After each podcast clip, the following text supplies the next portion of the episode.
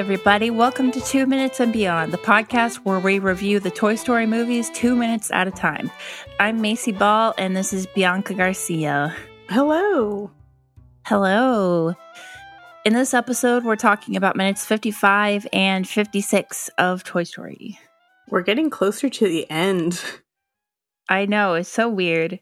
I mean, we've got like 25 minutes left, something like that. That's pretty crazy. 24 and 25 is, yeah, around that.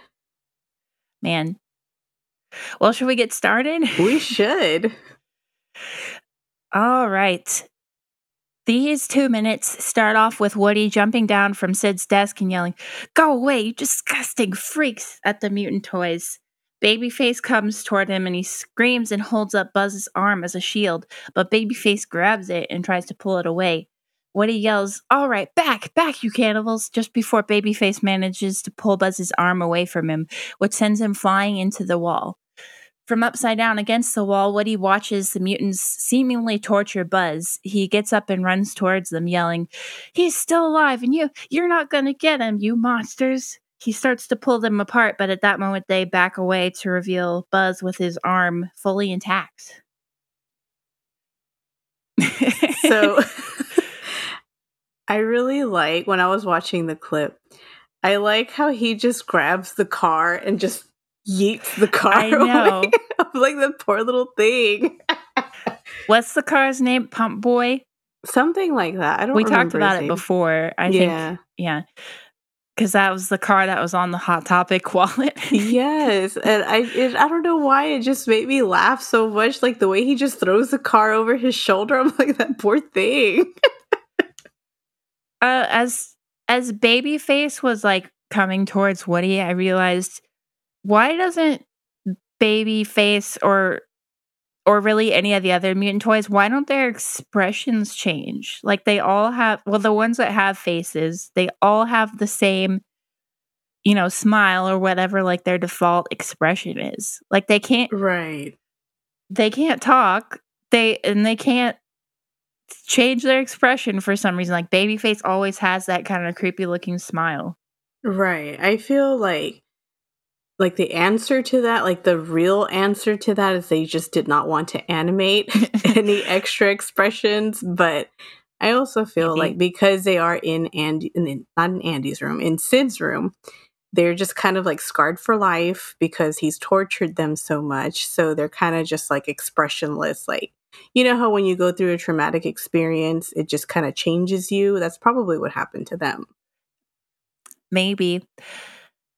Or, well, I guess it could just be that it's just more creepy that way, too.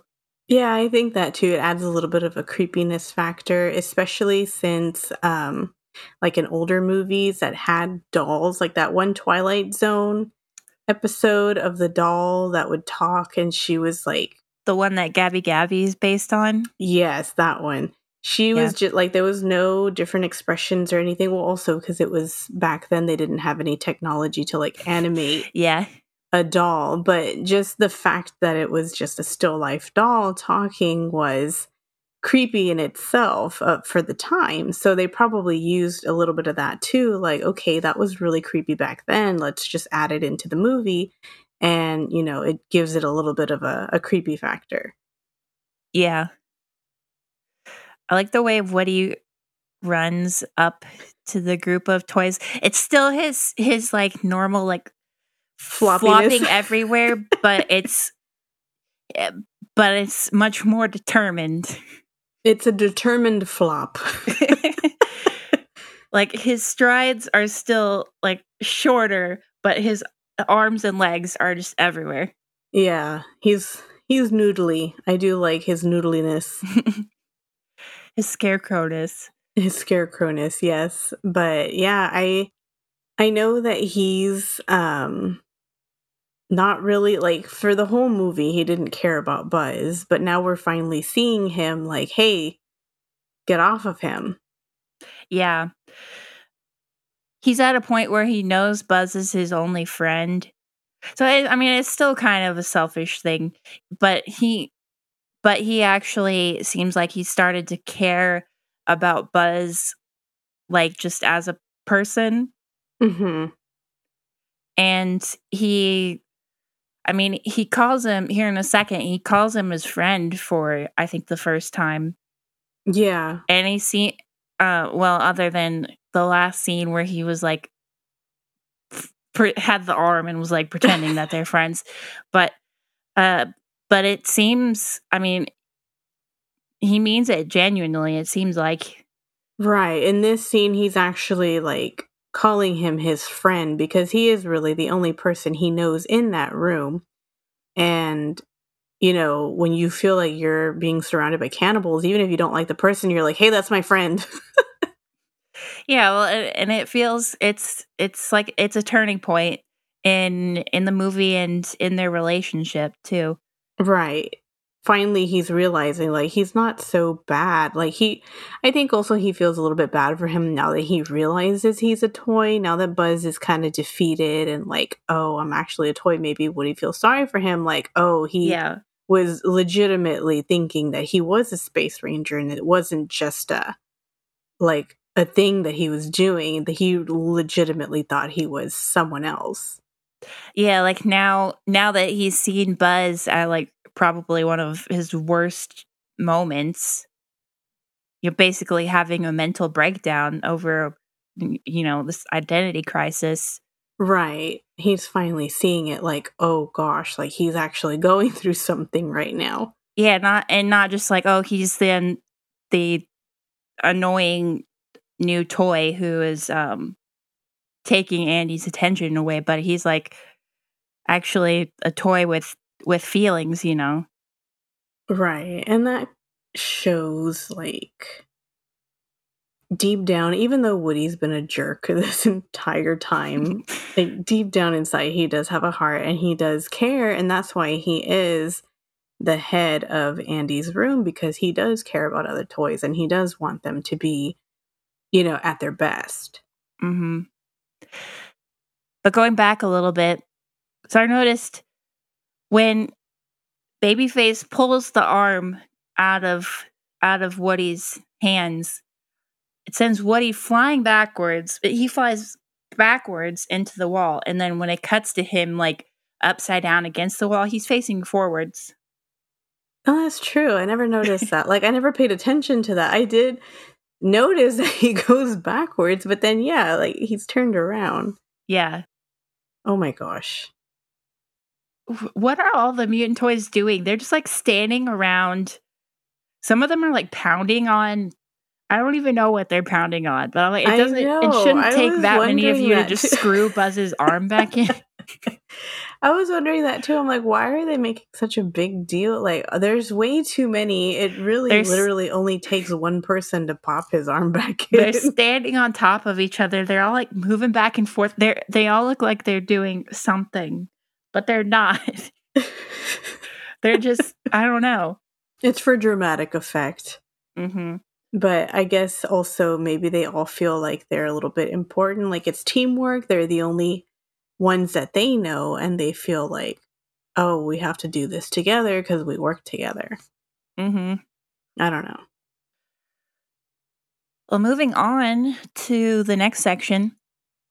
At 21 seconds, surprised, Woody says, hey, they fixed you. And he tests out Buzz's arm and he says, but they're cannibals. We saw them eat those other toys. And then the mutant toys all move aside to reveal that Janie and the pterodactyl are standing right there with their heads taped on with duct tape.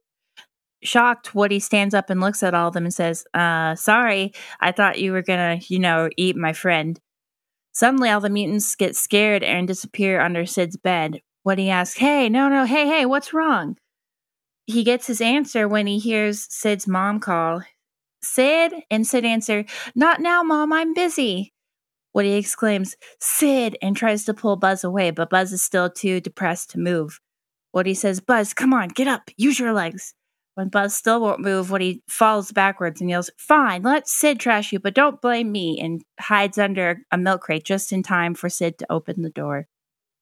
So I like that once Woody, tests out his arm, Buzz doesn't even care. He's still just sitting there really sad.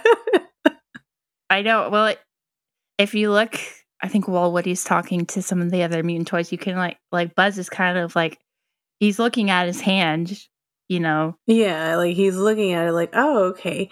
But it's funny because like when they first swarm him, Buzz kind of looks like, oh, hey, these guys, you know? But when they're done, he's still sad, like, oh, I guess I have my arm back. Like he just doesn't care. Yeah, like during the time that they're working on him, does he just go back to being sad? Like, oh, they're just fixing me. He just stays sad. I guess so. This is what Woody, when Woody is like, sorry, I feel like that's the way, that's like the thing that I think most of us, that happens to most of us at one point, where you think someone is doing something wrong, and so you either like start to get on to them about it, or you know, you try to stop them or whatever, and then they're like, no, I'm not doing, then you know, they explain what they're doing and there's nothing wrong with it, and you're like, oh, sorry. Yeah. Or like he's just kind of like, oh, I assumed wrong. Yeah, well, and Woody was literally just calling them disgusting freaks a few seconds ago. Yeah, it's also kind of like when you lose something and you get mad and you start accusing everybody that they took it, and then you find it, you're like, oh, I'm sorry. Like, whoops. I mean, you just jump to conclusions, and I feel like that's what that is. Like, both Woody and Buzz both assumed that these toys were bad just because they're in Sid's room, so they thought like, well, they're all bad guys. But I mean, that was just like something that they assumed. Yeah, and I feel like there's probably a deeper lesson to be learned there about not making assumptions about people, you know, just because maybe they look creepy or you can't communicate with them or you don't understand what they're doing. Yeah, and like I've had a lot of that happen like before, like I've experienced that. I haven't actually, you know, done that too many times. Like I try to be as open-minded about people as possible because I don't want them to think like, oh, she's just rude or she just assumes everybody's bad or something like that. But I've seen it where, you know, you see someone come in, and even at church, like you see someone come in, they're all tatted up, they look kind of rough around the edges, and people will look at them like, well, what are their intentions? Mm-hmm. I'm like, they're at church, you need to be nice to them. Yeah. Where were Janie and the pterodactyl this whole time? Did they get fixed? Why haven't Woody or Buzz noticed them before this? Why weren't they helping fix Buzz? I know, exactly. Why weren't they helping? Oh my gosh. They're probably just like waiting for their big reveal. They probably kind of just like, oh, we want to surprise them. They've just been hiding under the bed. Oh, they've been in the ICU. They've been recovering. It makes me wonder, though. We might have talked about this in one of the last couple episodes. I don't remember. But why? If they fix Janie and the pterodactyl, why don't they fix, you know, the rest of the toys? Why don't they fix each other? I know. They could fix themselves, but I guess maybe like either the rest of their parts were trashed. Yeah. Or like baby heads or baby face's head, like all his hair is pulled out and his eyes gone. And then like the body too, if it's like one of the fabric stuffed bodies. Probably like Scud got a hold of it or something, and it's just destroyed. So that's probably what happened to that, or just Sid blowing things up. Maybe they were all explosion toys, and whatever was left over, he's like, oh, I can make something out of all these body parts. Maybe. That's really messed up, though, to blow up a baby, now that I think about that. I mean, yeah. Even if it's just a baby doll. Exactly. Like, what the heck is going on in your head? Or even if he didn't blow him up and just like tore the head off or something. I know. That's kind of, I don't know what I think about that. So when Sid's mom calls to him, and then he says, "Not now, Mom, I'm busy." She says a couple things after that, and I've never been able to tell what she was saying. I tried to listen to it, but it just sounds like, or she's yelling at him. It just sounds like blah blah blah, and I don't. Yeah, I've never. Woody's talking over part of it, and I can't. I just can't tell what she's saying. Right, I've never been able to decipher that either. I don't think it's anything specific. I think they're just kind of trying to make it sound like she's yelling at him, like "Get back here." Maybe that's what she's trying to say. Yeah. Like, hey, I made more Pop-Tarts. Come eat them. Pop-Tarts for dinner. That's all they eat. Oh my gosh. I would hate to live in a family like that where they just eat Pop-Tarts all day.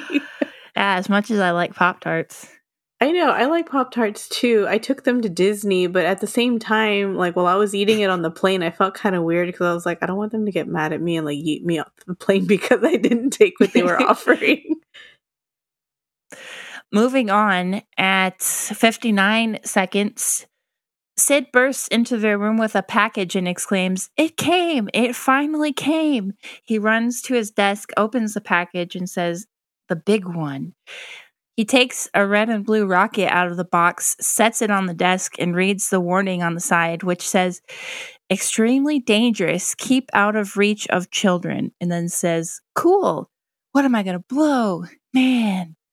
Hey, where's that wimpy cowboy doll?" Woody gets scared and then crawls back further into the crate. Sid looks around and picks up the milk crate, only to find that Woody isn't under it, and we see that Woody is actually hiding against the bottom of the crate. And he's shaking again, making that, I mean, it's quieter, but he's making that shaking sound again. He's making that little rattling sound. And I always think that's so funny because it's like, you have him this close to your ear. How do you he's trying to contain it, so Sid can't hear, but. Oh my gosh, I know. And I always think it's funny when he pulls out the thing, he's just like, "The big one." Every time I see something that's larger than normal, I say that. I'm like, "The big one." Where did he get? What? Go ahead. Oh, I'm sorry. Another thing is, me and my friend, whenever we'd see something, we'd always say, "Keep out of reach of children." The way he says it. Where did he get this? And who let him buy this? I know. I've always wondered giant that. Giant firecracker. Like, I feel like maybe since the internet wasn't a thing, then like to order stuff, he probably just found like a catalog and probably just stole his mom's credit card. Yes, or a check, and he just knows how to write checks and put it in the mail. Forge his parents' signature.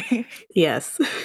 That was the other thing. I was like, where is he getting money for this? And like, who is going to sell a firecracker like that to, 10, 12, however old he is?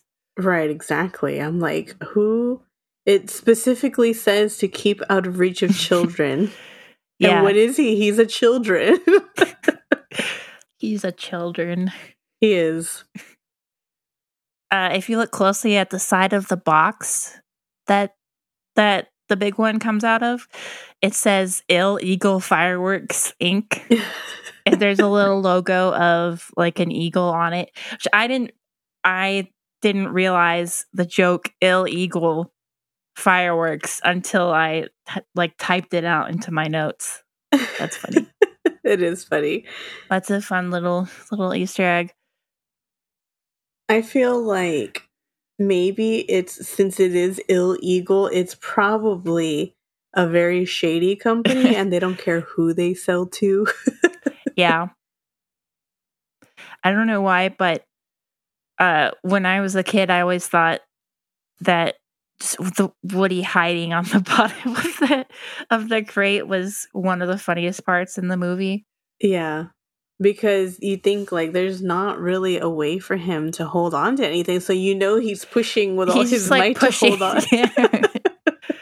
Maybe that's why he's making the rattling sound, because he's holding with all his might to not fall. Yeah, I think it would have been funny if he fell, though, and was, like, scrambling on the floor like a little cockroach, and that would have scared Sid. I do remember always being stressed out at the part where he's looking for Woody and he lifts up the crate, even though I knew he wasn't, like, as a kid, I knew he wasn't going to find him under there. It always stressed me out. I was like, he's going to find him. Right there. Yes. I'm like, do not blow up the wimpy cowboy doll. At 1 minute, 33 seconds, Sid steps on Buzz's arm, picks him up, and says, "Yes, I've always wanted to put a spaceman into orbit."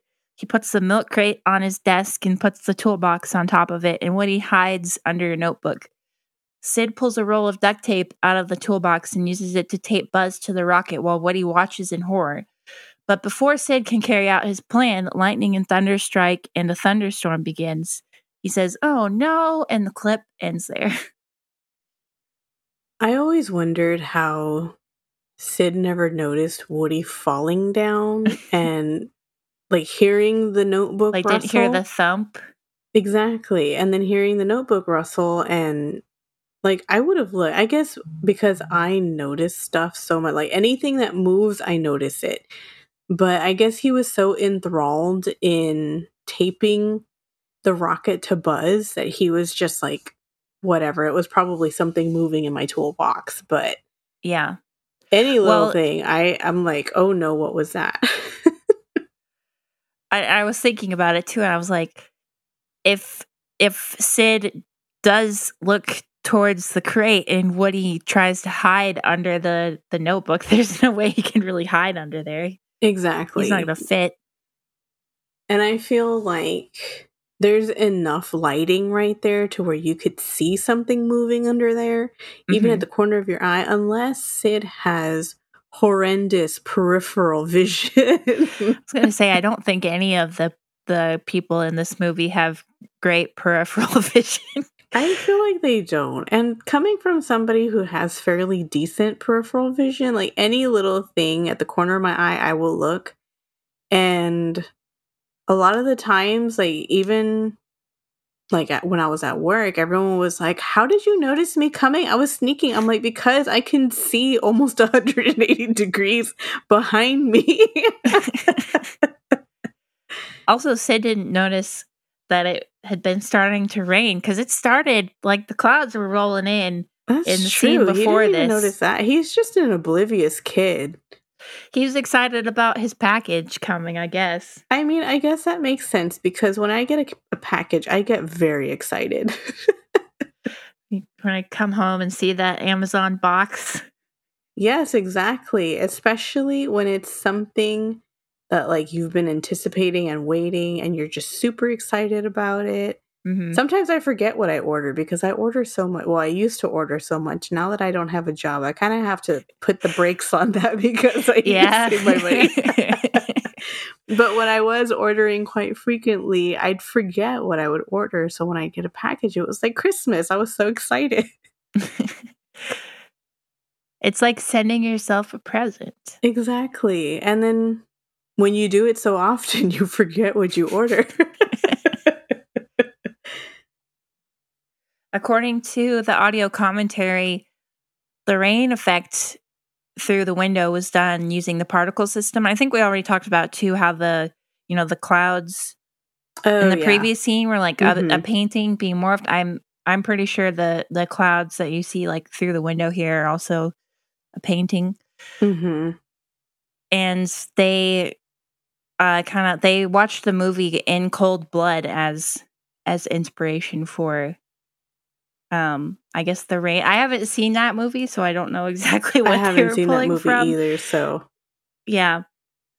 So if you have seen that movie, then maybe you'll understand why they pulled inspiration from it.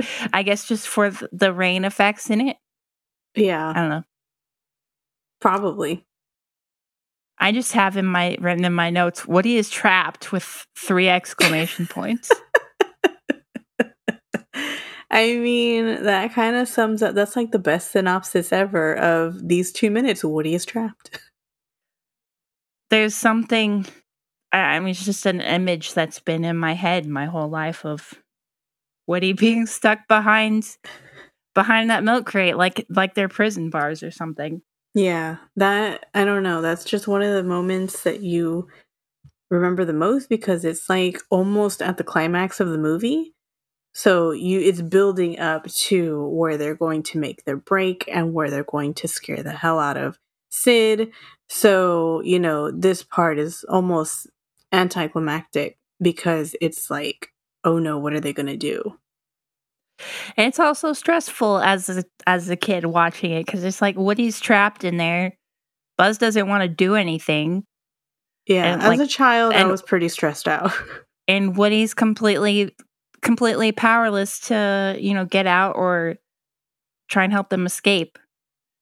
Right. Yeah. No, I see that. And when I was a kid, I was even thinking to myself, I'm like, what does my mom know that Woody's going to get out of this? I'm all like, look at him. He's stuck in a milk crate. Although I'm looking at it now, there's like the handle on the side. He could have like kind of a hole. I'm like, if he really wanted to, he could maybe, I don't know if his head would fit. But he could squeeze through that handle. In Toy Story 4, we saw how he could squish his head, so he could probably squeeze his head through. Maybe. He'd have to, like, reach back through and get his hat. Yeah. Maybe just push his hat out first and then go through. I don't know. It's hard to tell if... I don't know. That might work. But then again, that gives me a bout of claustrophobia because I don't like squeezing through little things. But now, just thinking about... Just realizing that he could probably fit through that hole has kind of ruined the scene for me now. Yeah, no, that makes me kind of mad because he could have done that and he could have gotten, you know, they could have gotten out sooner than what they actually did. But then that wouldn't, you know, it's part of the movie. Just don't think about it. Pretend we didn't say anything. Exactly. We ruin things for ourselves. And for the listeners, probably. And, you know, I'm sorry, listeners. It's not ruined. Just forget we're talking. Or, you know, just take all these things into account and just think about it like all these things are somehow still working together and creating a great movie in spite of these flaws. So think about that instead. I don't know. Just take everything we say with a grain of salt. Pretty much. We've already talked about his posters. Yeah. But I really like that they look like the 90s posters that were the black velvet where you would color it with like almost highlighter markers that it would pop when you put it with a black light. And those were super popular. That Mega Dork poster. It's always looked like Ozzy Osbourne to me, the person on the poster. That's the only thing I can think of because he's got the little glasses. Ozzy doesn't even play guitar. I'm like, he looks nothing like Dave Mustaine. So I'm like, what are you doing with this poster? Yeah. But I like all of Sid's posters. I mean, they're like disturbing, but... I don't really see him a whole lot. I mean, there's a couple shots where we can see him in this clip, but they're—I mean—they're disturbing, but they're colorful. There's one where it's like a zombie arm reaching out from a grave, holding a guitar. Yes, I like that one. I would probably, out of all of them, if I had to choose one, I would probably choose that one to hang up in my room. Yeah, I'm not sure if I'd actually noticed that one before. I wonder if they have them for sale. I need to look to see if anybody's made them on like Redbubble or something. Or Etsy. Yeah, I need to see if those are available. I would put those up in like an office or something and be like, look at my cool posters. There's something that's always kind of bothered me. Although now that I'm thinking about it, maybe it shouldn't. When... Woody is like testing out Buzz's arm, the way it moves so fluidly. I'm like, that's not how Buzz's toy arm moves, but I guess Buzz can move it that way. So That bothered me too. That really, like, I didn't want to say too much because I didn't want to be nitpicking, but that always bothered me because that's the way loose, articulated figures move. Like when you had a little G.I. Joe and their little, I guess, springs or whatever was holding them in to be like posable, whenever that would run out, it was just loose and you could not really pose them anymore. And that's what I always thought of. Well, and it looks like, you know, when Buzz's arm is off, it looks like there's just like kind of a screw thing on the end that you like, I would assume like you just screw it in back there. Which but I guess, I mean, Buzz can move it however he wants. So I guess it's still. Right. And I never understood sense why, in toy logic, but. Right. Why didn't Woody do that though? Like, why didn't he? Why didn't he think to just screw it back in? Exactly. I don't know. Oh my gosh. Maybe there is more to it than just screwing it back in. I don't know how to fix toys. Maybe you just gotta get 20 different toys to jump on you and like pound on you and then just magically put it back in. Maybe he was planning to fix it later, but you know, in the moment while he's talking to the other toys, you know, he just didn't have a chance and he's just like, well, I'll just take his arm and pretend like that's Buzz. Because I can't, you know, get him to come help me. Right. And if he jumped down from the desk, the toys would have been like, oh, he's lying. Let's leave. And then they just leave, which they wound up doing anyways. Yeah. Well, he might have just been thinking, well, let's work on getting out of here and I'll fix your arm in a little bit or something. I don't know. Right. He's thinking more of like, we need to get out of here more than we need to fix your arm. Yeah. But I don't know, it only took the mutant toys a few seconds. Granted, there's like a whole horde of them pounding on the the ground or whatever. Oh my gosh, I know. I was like, how is that fixing Buzz? But it's whatever. He's fixed now. I really like the angle of the shot when Woody is trying to drag Buzz backwards, but like Buzz still won't move, and like Woody falls backwards. Yeah, so they just look so they just look really small against the, you know, on the floor down there. Right, like you can see the actual like, oh yeah, they're small, they're toys, they're toys. They're not life size humans, they're toys. Yeah, it kind of puts things into perspective for a second. They're so small. I know, they're just little tiny toys. Which makes it more stressful because you're like, you're so small you can't do anything. Like you're even more helpless when you're that small. It's like that John Mulaney meme, I am very small and I have no money, so you can imagine the kind of stress I'm under. Yes. And I, you know, when I first saw that meme, that resonated through my soul. I was like, you get it. Oh, there's one more thing. I totally forgot to, well, I can't remember if I forgot or I just decided not to write it down. But there's a couple of shots where you can see, like the shot where, you know, Woody is hiding in the bottom of the crate, where you can see, you have a good view of the ceiling in Sid's room. Mm-hmm. And we've talked about how weird Sid's room and Sid's house is quite a bit. Mm-hmm. But there's like, I don't even know what it is. You can see, for one, he's got popcorn ceiling. Yeah. But there's like a, like, I don't know, an indented area in the ceiling. Mm-hmm. Like if you go to a minute 33, you can see it. Right. Yeah. No, I've noticed that he's got a very odd layout. And it's just so like, how does this room work? No one can figure it out.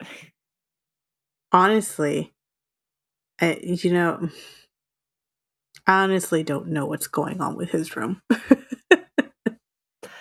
It doesn't make any sense. It doesn't really. And I want to know if there's an actual house that looks like this, or if someone's tried rebuild it.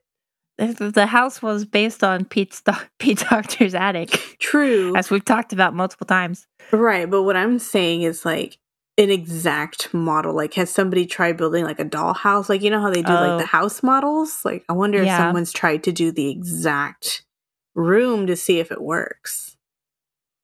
That feels like it would be really hard to do. Yes.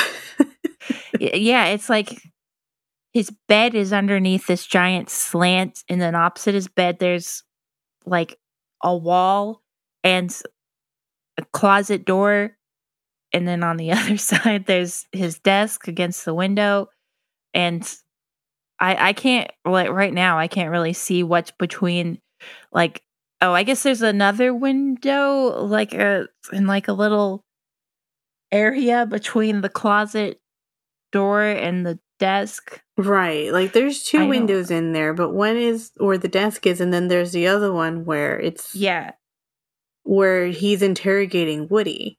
Yeah. And it just doesn't make sense weird. How this room, like, I'm going to have to draw out this room. In the scene where he's interrogating Woody, because it mostly takes place in front of that other window, it almost looks like a totally different room. It almost looks more like a hallway, to be honest. Yeah, because it kind of extends forward towards the window. Like, it's one of those little windows that kind of like protrudes out of the roof. Yeah. But to me, it doesn't seem like that would be... Because that's a big area, because he's standing right there. Yeah. Because usually those protrusions... I know. Dang it. I also just noticed on the wall, like right next to where Sid puts his toolbox on top of the milk crate, there's a no smoking sign. Yeah. I'm glad to know Sid doesn't allow smoking in his bedroom. Well, yeah, because he's got explosives in there. That's true. It's going to blow up. I guess he just thought, oh, I guess this sign looks kind of cool. I don't know. I feel like he's like a little hoarder or like a little pack rat, where any little piece of junk he sees, he's like, ooh, I like it. I guess so. I mean, because he's got a bunch of junk. Is the... thing that Woody's hiding under, I was calling it a notebook, but I think it's actually like some kind of instruction manual. Maybe it's got, as I was like looking through the clip, when you see from Woody's perspective, you can kind of see the top of one of the pages, and it says TM31-210. And then something else under that, but I can't tell. It looks like some kind of instruction manual. Maybe it is. Let's see. I'm gonna look it up. It probably is. I feel like there's a TM31. Yeah. I feel like there's a shot later on. I'm looking at 153 is where I can see it. So I Googled what that is. It is a U.S. Army Improvised Munitions Handbook. Oh, okay. I feel like there may be a shot later where you can actually see more of what's on the front of the book, now that I think about it. Right, yeah. That's crazy. That's interesting. I want to know how he got his hands on that. Maybe his dad was in the military. Maybe that's why he's kind of just like a whatever kind of guy. Like, I don't know. Could be. Maybe. That's crazy. Well, do we have anything else to say about this clip? I don't think so. I think we're good. I think we found more things to talk about than we expected, to be honest. In the last 5-10 minutes. Yeah. Well, I guess we can wrap it up then. Yeah, I think so.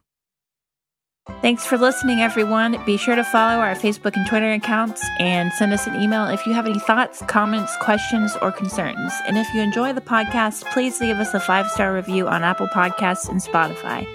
See you next time. Bye. Bye.